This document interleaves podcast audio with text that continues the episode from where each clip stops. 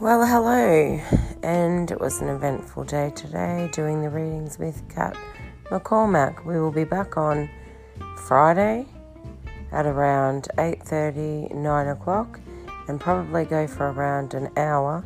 We hope to see you all then. Look forward to your time. Thank you so much for tonight tuning in. It was a very great event.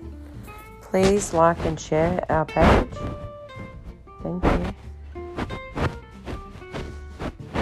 hope you all enjoy.